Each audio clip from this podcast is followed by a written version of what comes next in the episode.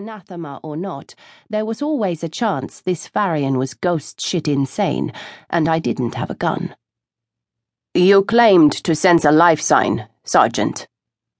A female voice, several octaves lower than the Farian's, didn't so much ask the question as pick up a previous conversation. Did, Cap. In this room. Only one. The lilting voice replied.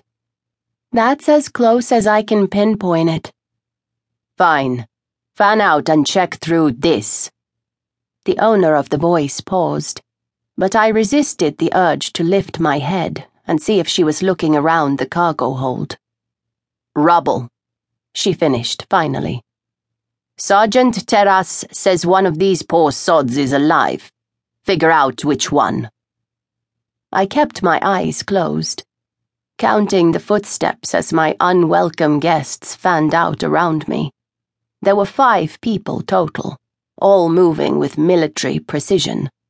They were probably fucking mercs come to claim my ship. I hadn't been able to figure out whom Portis, my bastard of a first officer, thought he was going to sell Sophie to when he started his little mutiny. You mean when you killed him? Grief dug razor claws into my throat, and I choked back a sob. God's damn you, Portis. Why did you betray me? Except, I wasn't entirely sure he'd been trying to kill me, or that I'd been the one to kill him in the end. My memory of the fight was as fuzzy as a Passacol sheep and had teeth just as sharp. Trying to dredge up anything resembling coherency made the pain in my head turn on me with snarling fury. I snarled back at it, and it dove away, whimpering, into the recesses of my brain. There were more important matters at hand, like getting these bastards off my ship and getting the hell out of here. Sliding my hand through the gelling blood on the floor, I wiggled my fingers deep into the thick, squishy mess. A spark of triumph flared to life when I closed my hand around the hilt of my combat knife. I knew it was mine because I felt the nick in the handle, even through all the gore. The day was a fucking waste, but at least I was armed. The intruders moved past me. By some grace, I'd ended up partially beneath the stairs and out of sight. I eased myself sideways, rolling over Portis's torso and away from the abstract blood painting on the floor. I saw his profile, and all at once I wanted to kick him, curse his name, and drop to my knees and beg him not to leave. There's no time for this, Hail. You have to move. The voice I now recognized as my own damn survival instinct shouted at me with the crisp precision of an imperial drill sergeant.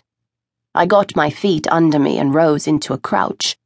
My left leg protested the movement, but held my weight. The strangers had their backs to me. I almost thanked the gods for it, and then reminded myself there was nothing the gods of my homeworld had done for me lately. Portis had been the believer, not me.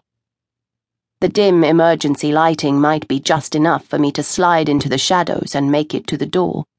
The ship's AI wasn't responding to my Smarty's requests for information. At this point, I couldn't tell if I'd been hit by a disruptor that had shorted the hardware wired into my brain, or if the problem was with Sophie. Either way, it didn't matter. I had to get to the bridge and access the computer manually. If I could space these jokers, I would be long gone before they finished imploding. If.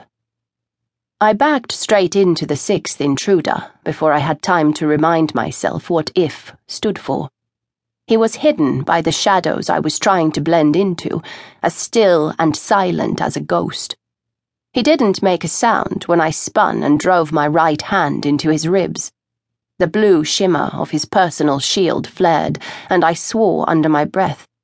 It would smother any strike I threw at him, making the damage laughable. But the kinetic technology didn't extend to his unprotected head, so I swung my left up toward his throat, blade first. He caught my wrist, twisting it back and away from his head.